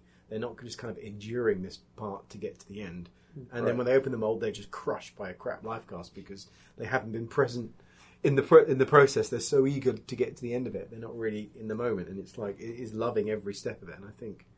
Yeah, you don't want to just look at the life casting step as like, okay, so I walk through this door called life casting, and then I'm in the room that I really want to be in. Yeah. Because that in itself is this huge undertaking. It's kind of like somebody saying, okay, well, I'll build a house and I'll throw some cabinets in there, and then I'll move along, and just the cabinet making alone is going to be a major undertaking, and that's that alone, if you enjoy the life casting process, and I mean, it really is a godlike kind of quality to be able to take a human being and put them in a chair and reproduce a copy of them in this other material, you know, next to them. That's a really amazing thing to see that happen. The first time you pull out a really good life cast, it's really rewarding just to see that really nice life cast right next to the person and compare the two.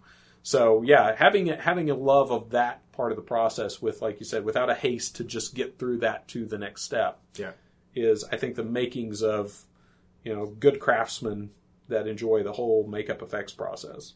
And it is about the craft. I think that's the thing a lot of people need to understand. I think the people that are good at it are the ones that enjoy the processes, you know, because you do... I'm guilty as charged on that. Of the when I started mold making, I saw that as a almost like a punishing step, like this sad thing that I had to do to get to this other place.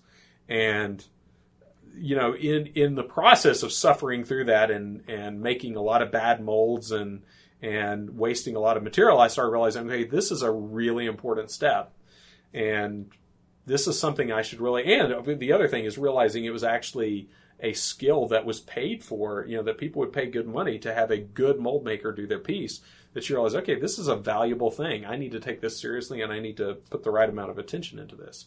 Because I think the thing about sculpting is that you invest a lot of time getting it, but you do it one time. But you may have spent a lot of time on it, and you don't want to have to do it again. Yes. So you will mold pay good money. Mold making is the way by which you don't have to do it again over and over and over, because you know... didn't mold it right. Yeah, that's why I'm grateful for... I spend a lot of time in the mold room on shows. You know, I've done sculpting, but I've probably done more mold making than I have sculpting for shows. And it's like, because of that, when I do make my molds, I tend to zip to them pretty quick. But also, I know what to look out for when I'm sculpting, and undercuts and flaring out cores. And I'm very big on, like, you know, making the thing you're going to sculpt on the right thing first. Like today, I had an email about somebody wanting to cast an ear. And like, it's a pretty straightforward to make a 2-part mold, but had you got in touch before you even started sculpting, we could have corrected that core in such a way that would have made your mold much easier to use. Yes. But you don't know that until you've done the whole process from start to finish. So it's really nice to be able to have that and know, okay, I know what the end result's going to be like now, so I'll cast this in a certain way now, so that by the time I get to that step, it's a really nice feeling to know what you've got to do in advance. And then you enjoy every step of the way. And I do enjoy every part of the process. You know, yes. There's something satisfying about a very nice mold. I did, the guy I worked for at the foundry, he was real adamant about the mold. The outside of the mold should look like a piece of art. Okay. And obviously that's open to interpretation as to what kind of art that may or may not be. But... he made a good point that the end product of a good mold should look like a work of art. I mean, you should really have, and for his industry, I mean, that really carried a lot of weight in the foundry industry, because if you're doing a mold on contract for a customer that came in and they got their, you know, their Western art or something that they've just paid thousands of dollars to have this reproduced, you want them to look at that mold and go, okay, that is a professional mold. That's a professional tool that's going to pull many parts for me to make lots of money. And their appraisal of that mold is not going to be looking at the inside of it and checking for air bubbles. They're going to look at the outside of it. Yeah, it's the first thing they see. Yeah, the first thing you see is the outside. So you can tell them all day long, oh no, it's fine. It's what comes out of the mold that matters. And it is. But if the mold looks nice, that makes a huge difference. So, you know, making a nice, smooth, pretty mold is worth a lot. And, you know, you're saying that about molding is not a spectator sport. And that's really funny. It's true. It is not. You know, whenever we have mold making classes where in real time we're making molds, that is part of the battle of keeping people focused on, you know, that here we are making this mold, and now we're going to wait an hour and a half while this, you know, these molecules do their thing. And it's always funny to me to watch. Sometimes on YouTube, we'll post a video about a particular mold process, and it'll get tens of thousands of views relatively fast. And you think, man, it's that's really validating to see people actually enjoy watching that part of the process. And I hear that a lot too in calls we get where people will say, man, I really enjoy just watching that process. And that's where I want to say, you will go far. You will go far. If you enjoy this part of it, if this is not like, you know, somebody pulling your teeth against your will, then you probably have the makings of a good craftsman. Yeah, I like to watch people work, and it's what's nice about working with other people is you see them do things that they're not necessarily showing you; they're just doing it, and you pick up on little things that they're doing. And they may decide to specifically point things out that they're doing, but more often than not, it is the little things that they do without even noticing themselves. You go, "Oh, I see," you know. If you told them that they did something a certain way, they probably wouldn't even realize it. It's like how you would tie a shoelace or how you pronounce a certain word, that you just do it. You don't even realize it, you know, until someone goes, "Oh, that's not how other people do it." Or that was a very efficient way of doing something that would otherwise take me a long time. Well, you know, in a similar vein to that, Ron Young, the guy that made all the Sculpt Nouveau stuff, he and his wife Debbie are the brains behind Sculpt Nouveau products, and that's for those of you who don't know, that's basically a line of like metal coatings and patina materials for finishing metal or finishing resin sculptures and that sort of thing. But Ron worked in the ILM mold shop back during Raiders of the Lost Ark and Poltergeist and Wrath of Khan, and he made stuff for each one of those, and he was good friends with another guy that brought him in for, you know, they were so overwhelmed with work that they brought Ron in to help with mold making. Mm-hmm. And he experienced that. Ron is an incredible mold maker, and when he brought him in and started handing him stuff to mold, he started making all these perfect clay walls and dams on everything, and they're like, no. You build foam core boxes or cardboard boxes and tape them together and you pour silicone and you go. There is no, you know, they didn't have time. So in that instance, they were, you know, it was like every corner you can cut to make this mold happen in, you know, a few hours, you do it. So he went, he immediately started just pouring up all kinds of crazy molds. But that's why, you know, a lot of times foam core is my go-to thing for just that reason. It's quick, it's easy. You hot glue that together, and you're done. Good mold, and it gets the job done. So you know, and that's one of those things behind the scenes. A lot of times, when people think of ILM, they think of this perfection, you know, and not so in cases like that. Now, that's not to say they did a bad, you know, shoddy work, because they did great work. But this is fast, and we are better off spending an additional 2 or 3 gallons worth of silicone on this mold and just dumping it on there rather than, you know, making perfect clay walls and dividing this up into a more economical. They did a good job of knowing where to spend their effort. Yes. Rather than expend it unnecessarily on these beautiful but essentially pointless clean edges or molds. And Ron he had the honor of having made Han Solo and Carbonite, working on that. So yeah, that, and I have shaken his hand with this hand I'm waving around right now. Yeah, Ron. Yeah. So that's makes him uber cool, in my opinion. But, and also he made the little bug that they put in Chekhov's ear in Wrath of Khan. And he said at the time, they just told him how to make this. They didn't tell him. It was so compartmentalized that they didn't explain to him what they couldn't, you know, for legal reasons, they wouldn't explain anything of why they were, what he was doing or what purpose it was served. So it wasn't until he saw Wrath of Khan in the theater that he realized this little thing that he made is going in this dude's ear, and up until then, all he was given was a sketch, and hey, we need to make this out of foam. So and then he was probably like, "Oh man, if you'd have told me that, I would have done this. That's exactly what he said. It's like, man, if I'd known that, this could be way better. But so that, and you know, that world of very compartmentalized.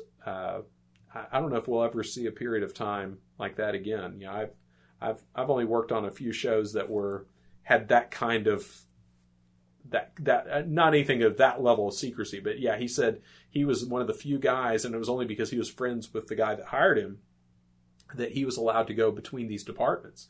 He said all these guys were kind of on lockdown in different departments doing their own thing, and there's very little crossover.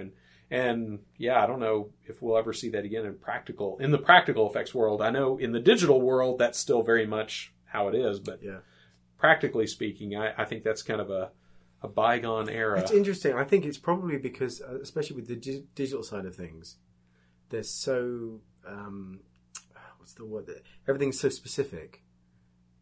And everyone knows their job so well in their little world. It is necessarily compartmentalized. Right.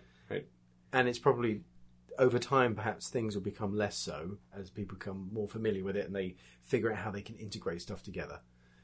But it's probably the same with mold work. I think to a certain degree, Henson's was like that. Henson's Creature Shop. You know, you had your sculptors, you had your molders, and if you sculpted something, you did not mold anything. You know, you passed that over to mold makers. If it took them 3 days to do it, that's how long it took. Whereas you and I would be like, well, I know I could mold this in an hour, and I fit it into other things in the day, and I'll get this done today because then I've got it ready for tomorrow. Whereas they were like, no, this is the process, and it became like a week job or a month job or whatever. Well, there was a shop I worked at. Like I worked at a prosthetic limb shop. That was my first experience actually casting silicone. And the shop I worked at, and I'll just this is just a fascinating story. This is a good reason to work for as many. You know, if I was to give any advice for, I'm assuming. Do you have many new folks listening that follow this that are getting into it? I hope, hopefully. I think people, a good proportion of them are. I mean, Ryan, let us know. yeah. I think a lot of just polite friends who just she was doing a podcast. We told maybe we should listen to it, but no, I think we get a fair bit because I try to address each blog post. We try to address specific things. That's why it's called Battles with Bits of Rubber because it's about the problems typically we have, or talk to people that have dealt with problems rather than glossing and saying this is amazing and easy and spend money on it and it's amazing. I get but women and money thrown at me daily because that's awesome. It's basically the thing. When I teach in a lot of courses, I usually start with, okay, you're not going to do the best work you've ever done here. You're probably just going to make lots of mistakes, and that is necessarily the case. Yes, that's the place to make mistakes. This is where we do it, and this is why. But that's the good thing, and it's hard. So I celebrate the difficulty of it because I appreciate that's what it takes to overcome these things. So I want to throw some light on that. So hopefully, if there are new people, they will take cover. Some people will run screaming to the hills. Yeah, okay. Some people, the ones that powered through the whole baby part of our conversation, the silicone baby part of the conversation, the ones that are left are. That's why we put that at the beginning.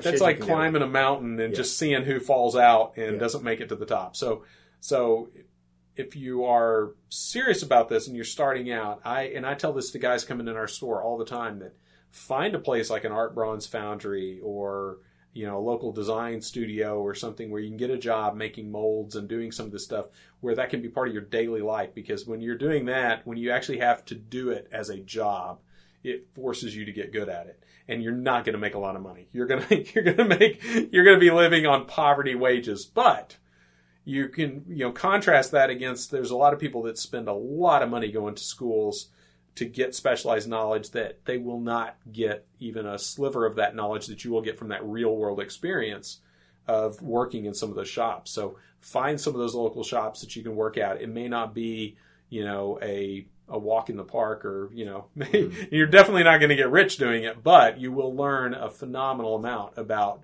what makes an effects shop tick. I mean, I still draw on my mold knowledge at House Bronze.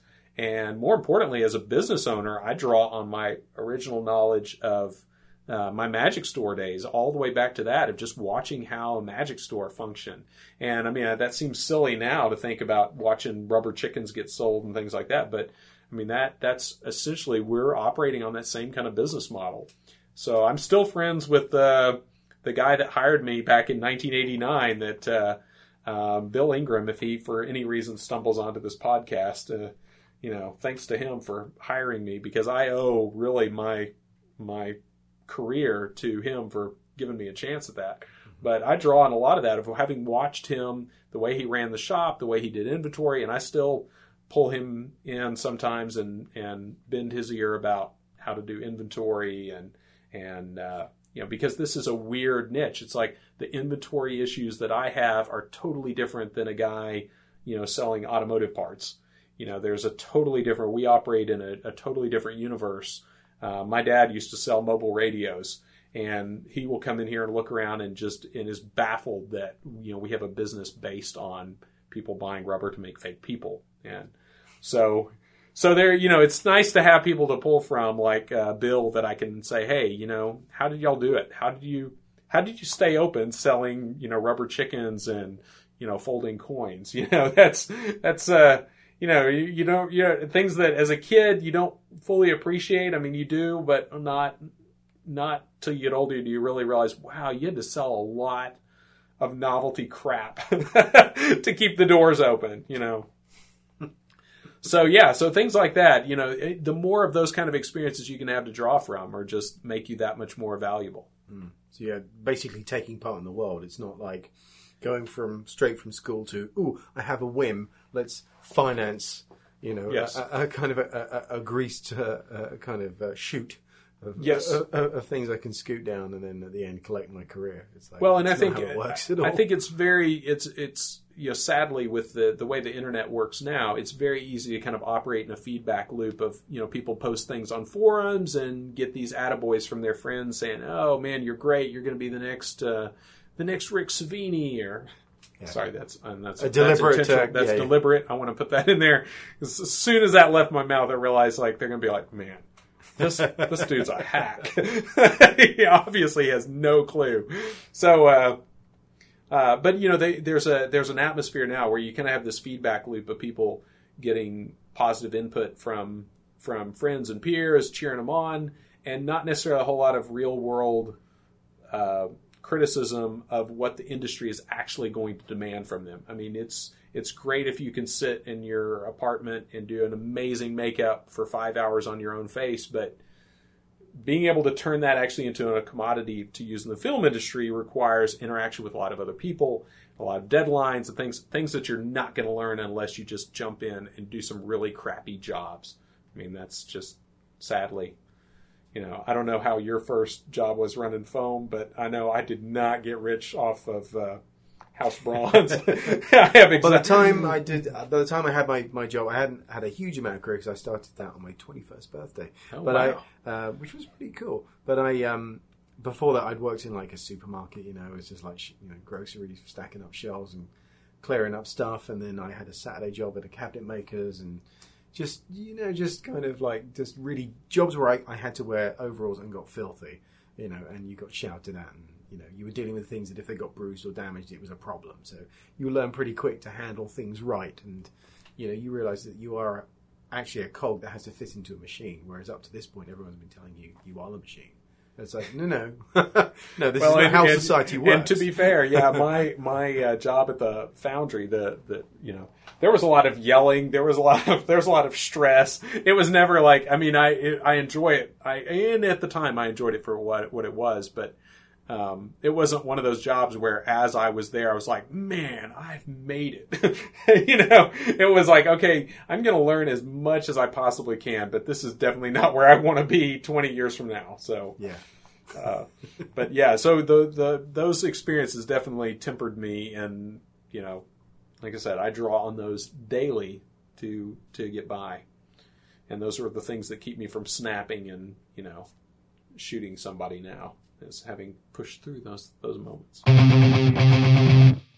So any other questions you got for me, Stuart? Because we pretty well covered like silicone babies. We've covered the sex toy industry. We've covered, you know, back issues of Gorezone.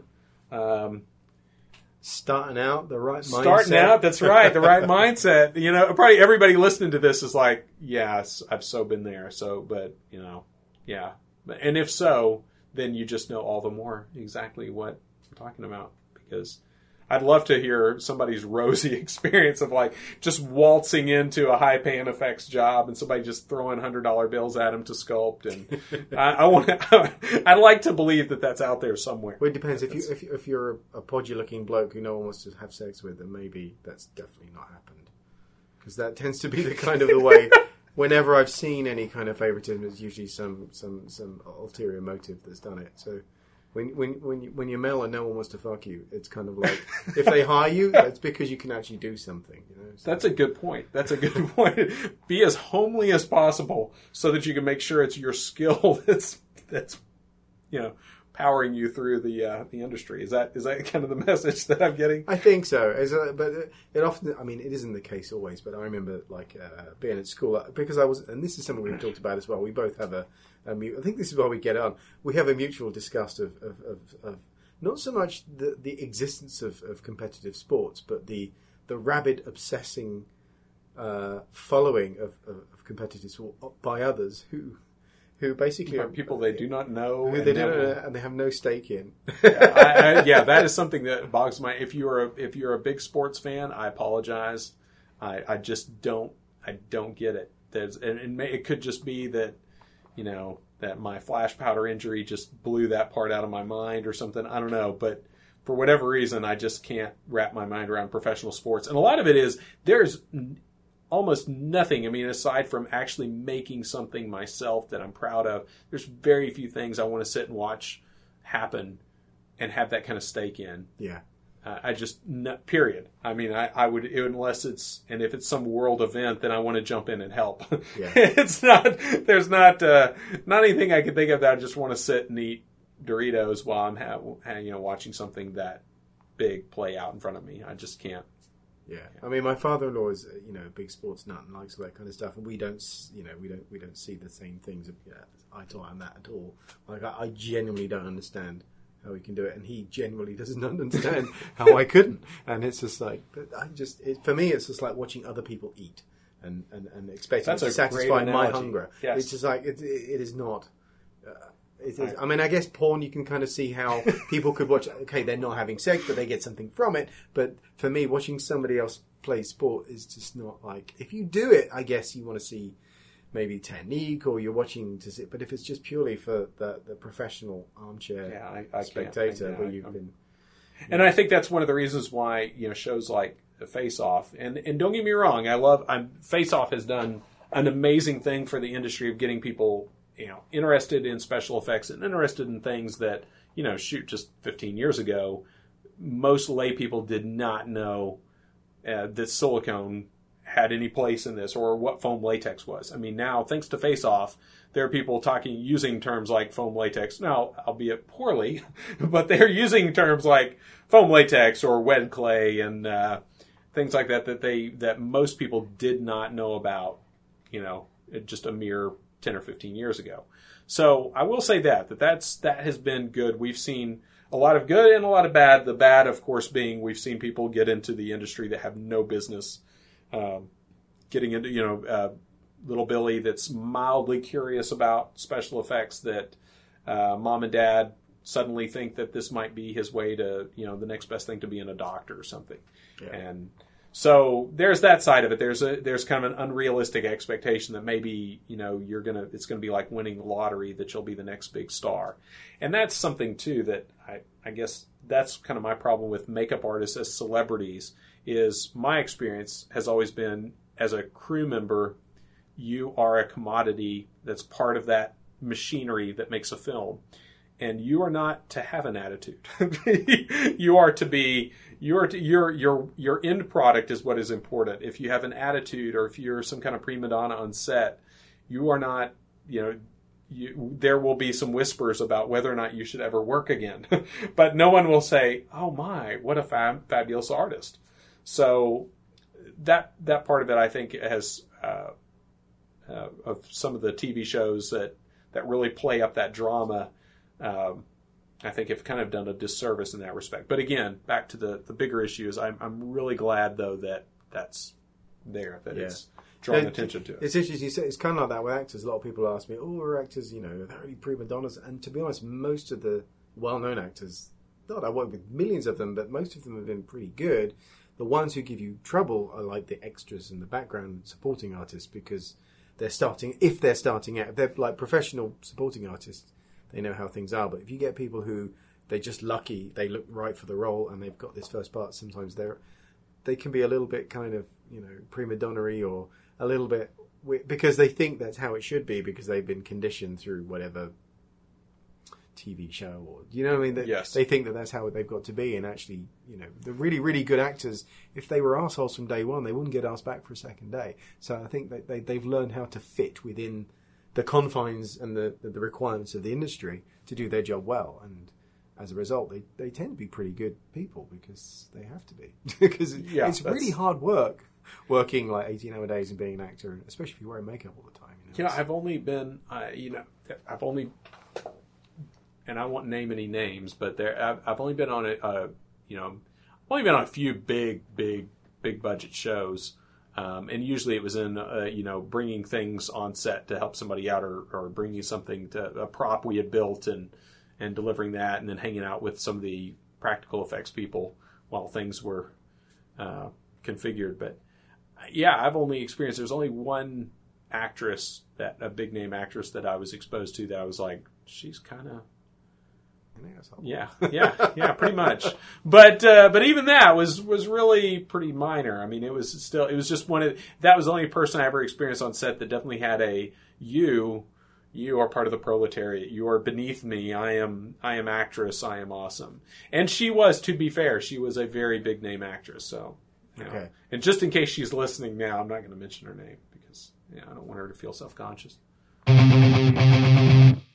Do you want it to me to explain really quick what Leroy is? Do we have a chance to explain that or not? Yeah, could you introduce who Leroy is? Okay, Leroy is this is one of the things, if you operate a business, or really if you have a telephone for that matter, and you get sales calls.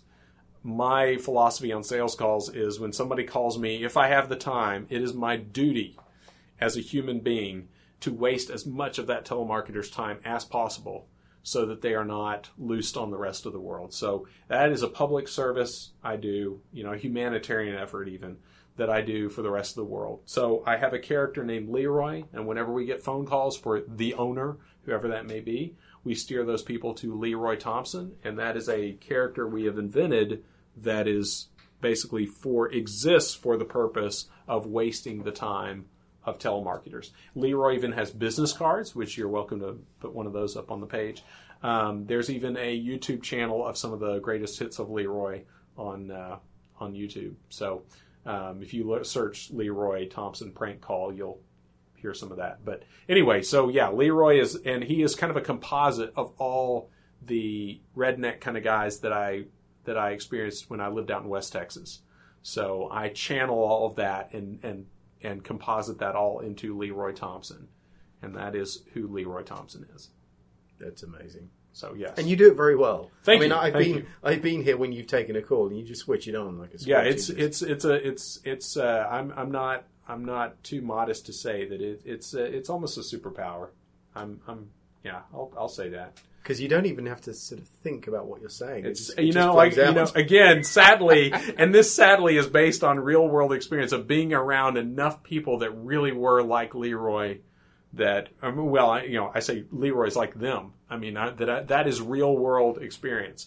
And I have some great customers that are great people, and I love being around them.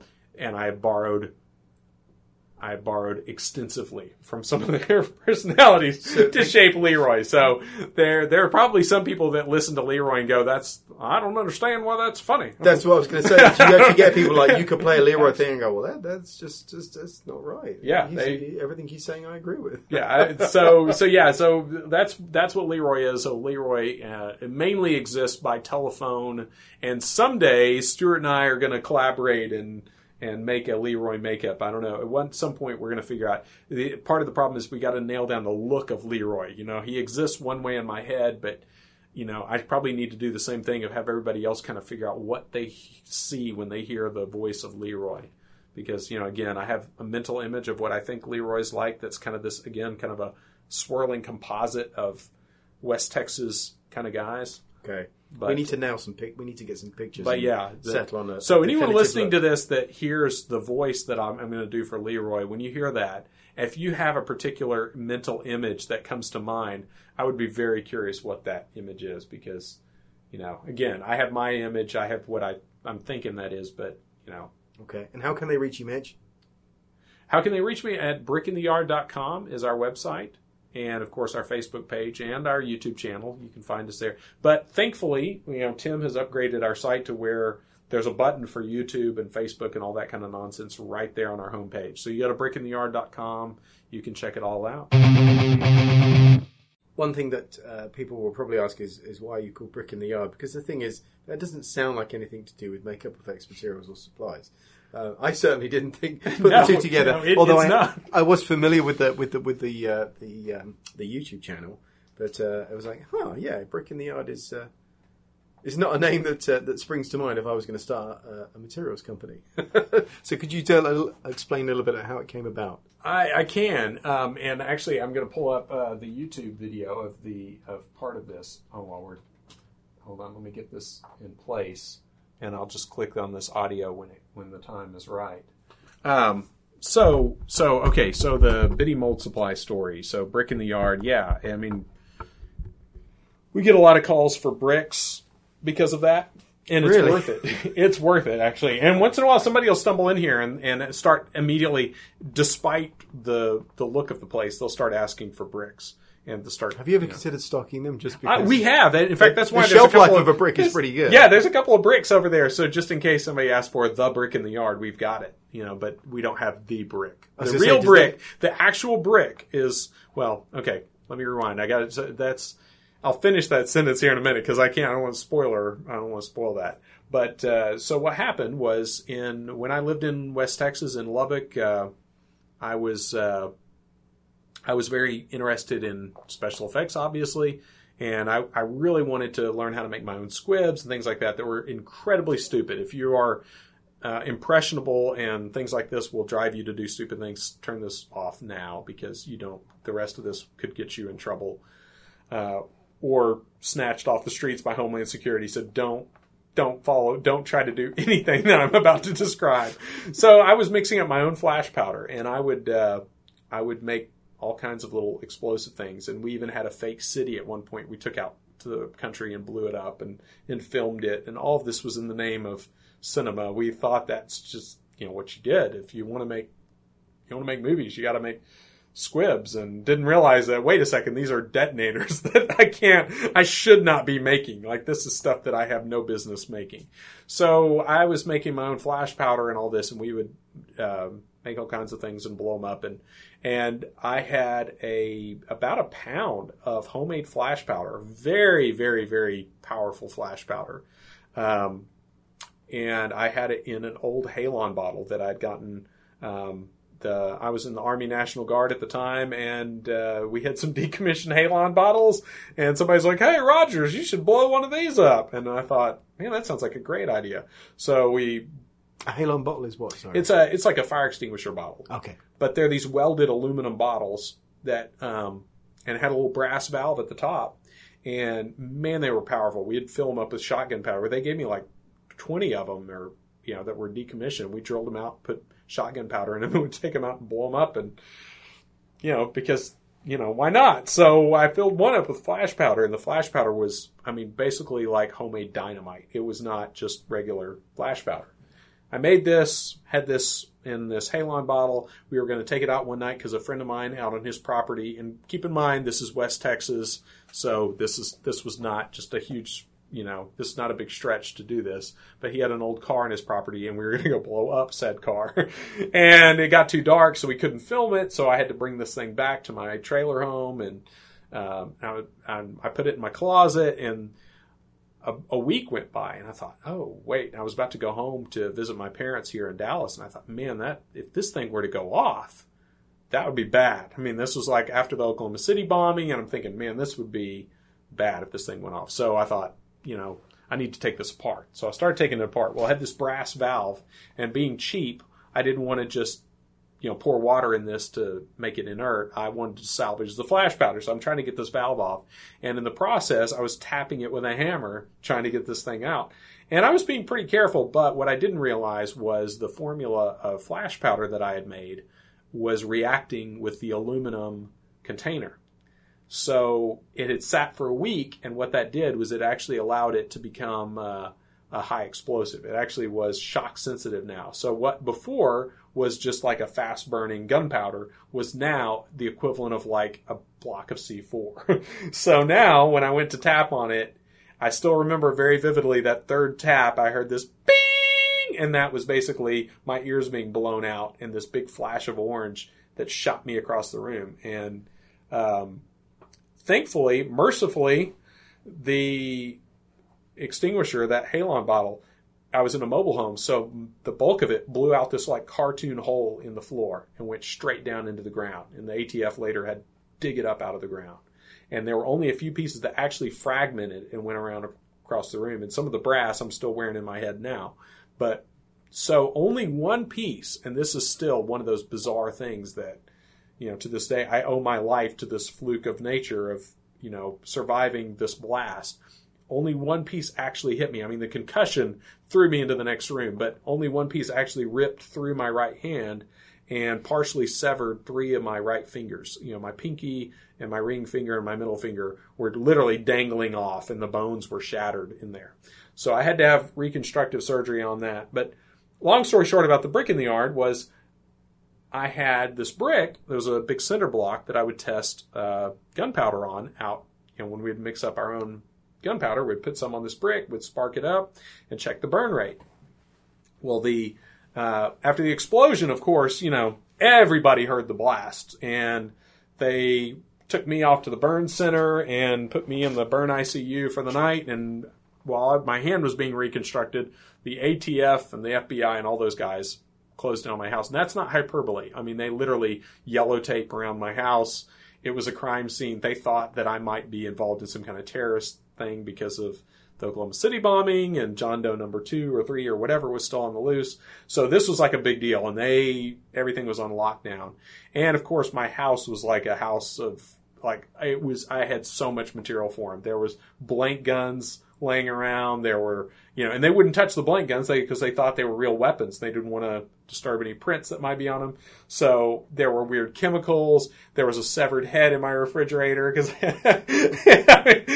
you know, when you're, it's not looking good, Mitch. Okay. Yeah. Oh yeah. There was so much. I mean, it was like one thing after another stacking up against me. So they treated this as for what it was. I mean, it looked pretty bad. And it, you know, here's a guy living in a trailer home. He has, you know, paramilitary ties. You know, he's got this house full of contraband, and, you know, and now he's blown himself up and he's in the hospital. So, you know, we think we got our guy.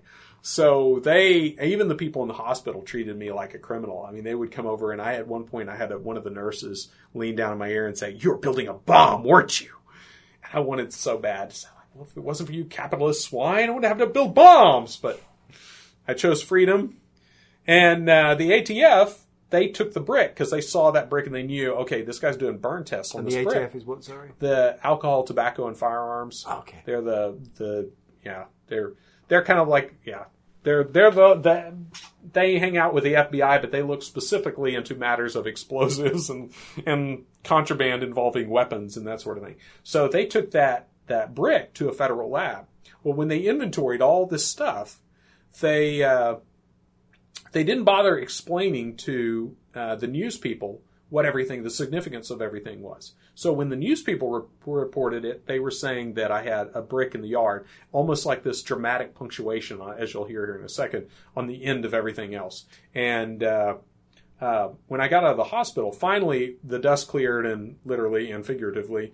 Thankfully, you know, I had a lot of friends come forward and say, no, Rogers is nuts, but he's not like that kind of nuts. It's the good, polite kind of nuts that, you know.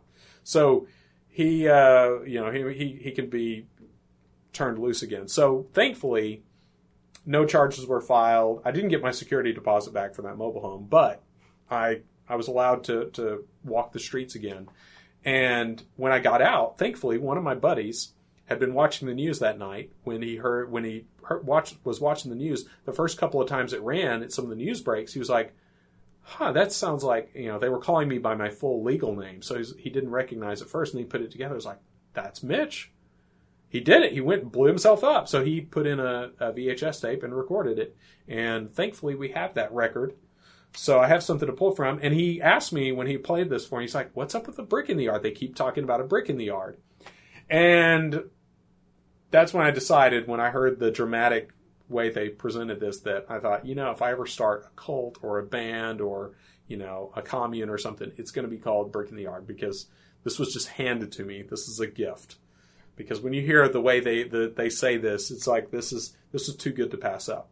And when I was living in Lubbock, a lot of people heard that news story. So a lot of people knew about the brick in the yard. So, and I would like to think that there were people all over Lubbock that were very concerned, because they were good law-abiding citizens that were like, "Man, I didn't know we got 5 bricks in our yard. We were bringing those in right now." But there was no explanation as to why a brick in the yard was taboo. It just was. So it was so absurd that I seized on that, and in 98 I started using that name as Brick in the Yard Productions to make custom molds for people and make props and things like that. And then in 2004 that then turned into Brick in the Yard Mold Supply. And here we are. So, yeah. So that's where the name came. It's a long way to go for that name, but, you know, it's one of those things like when life hands you that kind of name, you know, you should use it. And just for the record, my right hand was put back together amazingly well, and I still use it to this day. So, yeah. Unless I point it out, I mean, you've probably seen my hands in my videos, and no one never goes, dude, you got a gimpy right hand. I mean, it's just, that's just my hand. So, you know, unless I point it out to people, they don't notice. So there you go, the Brick and the Yard. But now, I'll play this for you. And you can just pull whatever you need to from this audio. It happened last night at the 4300 block of East 3rd Street. That's where the blast knocked out windows and shot scraps of metal through the air. Neighbors say they heard a loud noise and say 22-year-old Reed Rogers stumbled outside. We noticed that this guy coming out the back here,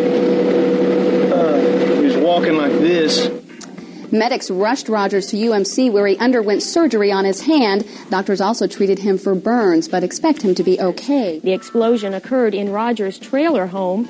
Witnesses say they found him staggering outside the trailer, bleeding from his head and hand, and saying he had, quote, done something stupid. Inside the trailer, witnesses say they saw test tubes, gunpowder, and laundry detergent, along with some weapons and considerable damage. The kitchen floor, Uzi laying in the living room floor, a hole in the floor, a hammer through the roof, and a brick out in the yard. Rogers is listed in serious condition. Following surgery, he'll be placed in the burn intensive care unit at UMC. Eric, it sounds suspicious with the gunpowder and detergent and so on. What do we know about Rogers? Well, neighbors describe him as a nice young man. We know he works at the Lubbock Children's Home and that he's in the National Guard. And neighbors say they're surprised that something like this had happened. Okay. Thank you, Eric. Blowing off his hand in an explosion Friday. Hospital officials say surgery saved the right hand of 22-year-old Reed Rogers. The explosion occurred in Rogers' trailer home last night. According to witnesses, Rogers was found outside the trailer, bleeding from his head and hand and saying he did something stupid. Test tubes, gunpowder, and laundry detergent were found in the man's home. Police also found an Uzi, a hammer through the roof, and a brick in the yard. The trailer sustained considerable damage. Rogers is recovering in the burn unit at University Medical Center. Yeah, there you go. So there we are. That's the story of Brick in the Yard, and it was a good fun chat. The incomparable Mitch Rogers. It was good stuff. And you know, what's funny is while I was out here, although I missed the actual day that it turned up because we were somewhere else, but the new Prosthetics Magazine came out. So just to say, if you haven't read Prosthetics Magazine, please do look it up because it's awesome. It's such a good magazine. It's just packed with stuff. And we've got our 8-page article in there, which I was blown away by. I couldn't believe it. It was really cool. Thanks, I mean, I know we spent a fair bit. Oh, it was good fun. Yeah, thanks, guys. But the thing is, even though, okay, we wrote some stuff for it, but the magazine is packed with stuff done by other people. It's not that it's good because, oh, we did something. I'm saying it's full of stuff. I flicked through it when I got it, and it was just like, oh, my God, it's just every page is just something else to read. It's just like, well, there is, but it's just, it looks like looking through a Gorezone magazine back in the day when you come across the articles about how stuff's done in the workshop. Well, it's just like that. The whole thing. Slick, glossy paper. The photographs are terrific. Yeah, it's just no nonsense, no waffle. It's just a classy magazine. It is. So we were listening, you know, I was reading through that. That was really good fun to find that was finally there because I think it came out in England a few days before, but it just took ages to get through finally to Mitch, but he's now shipping those out. So yeah, if you haven't read it yet, Prosthetics Magazine, it's a good read. And we'll be working on another two-parter for the next two issues. Yeah. And we're just going to tease it like that. I'm not going to tell you what it's going to be about yet. So yes, please do leave us a review in iTunes if you can. But check us out. We're on Google Play Music. We're on iHeartRadio. The show is available in a lot of places. And a lot of people are going, where can I find you? And it's because it's a podcast. You know, it's not on your TV. It's on the internet. So we need platforms that can support that.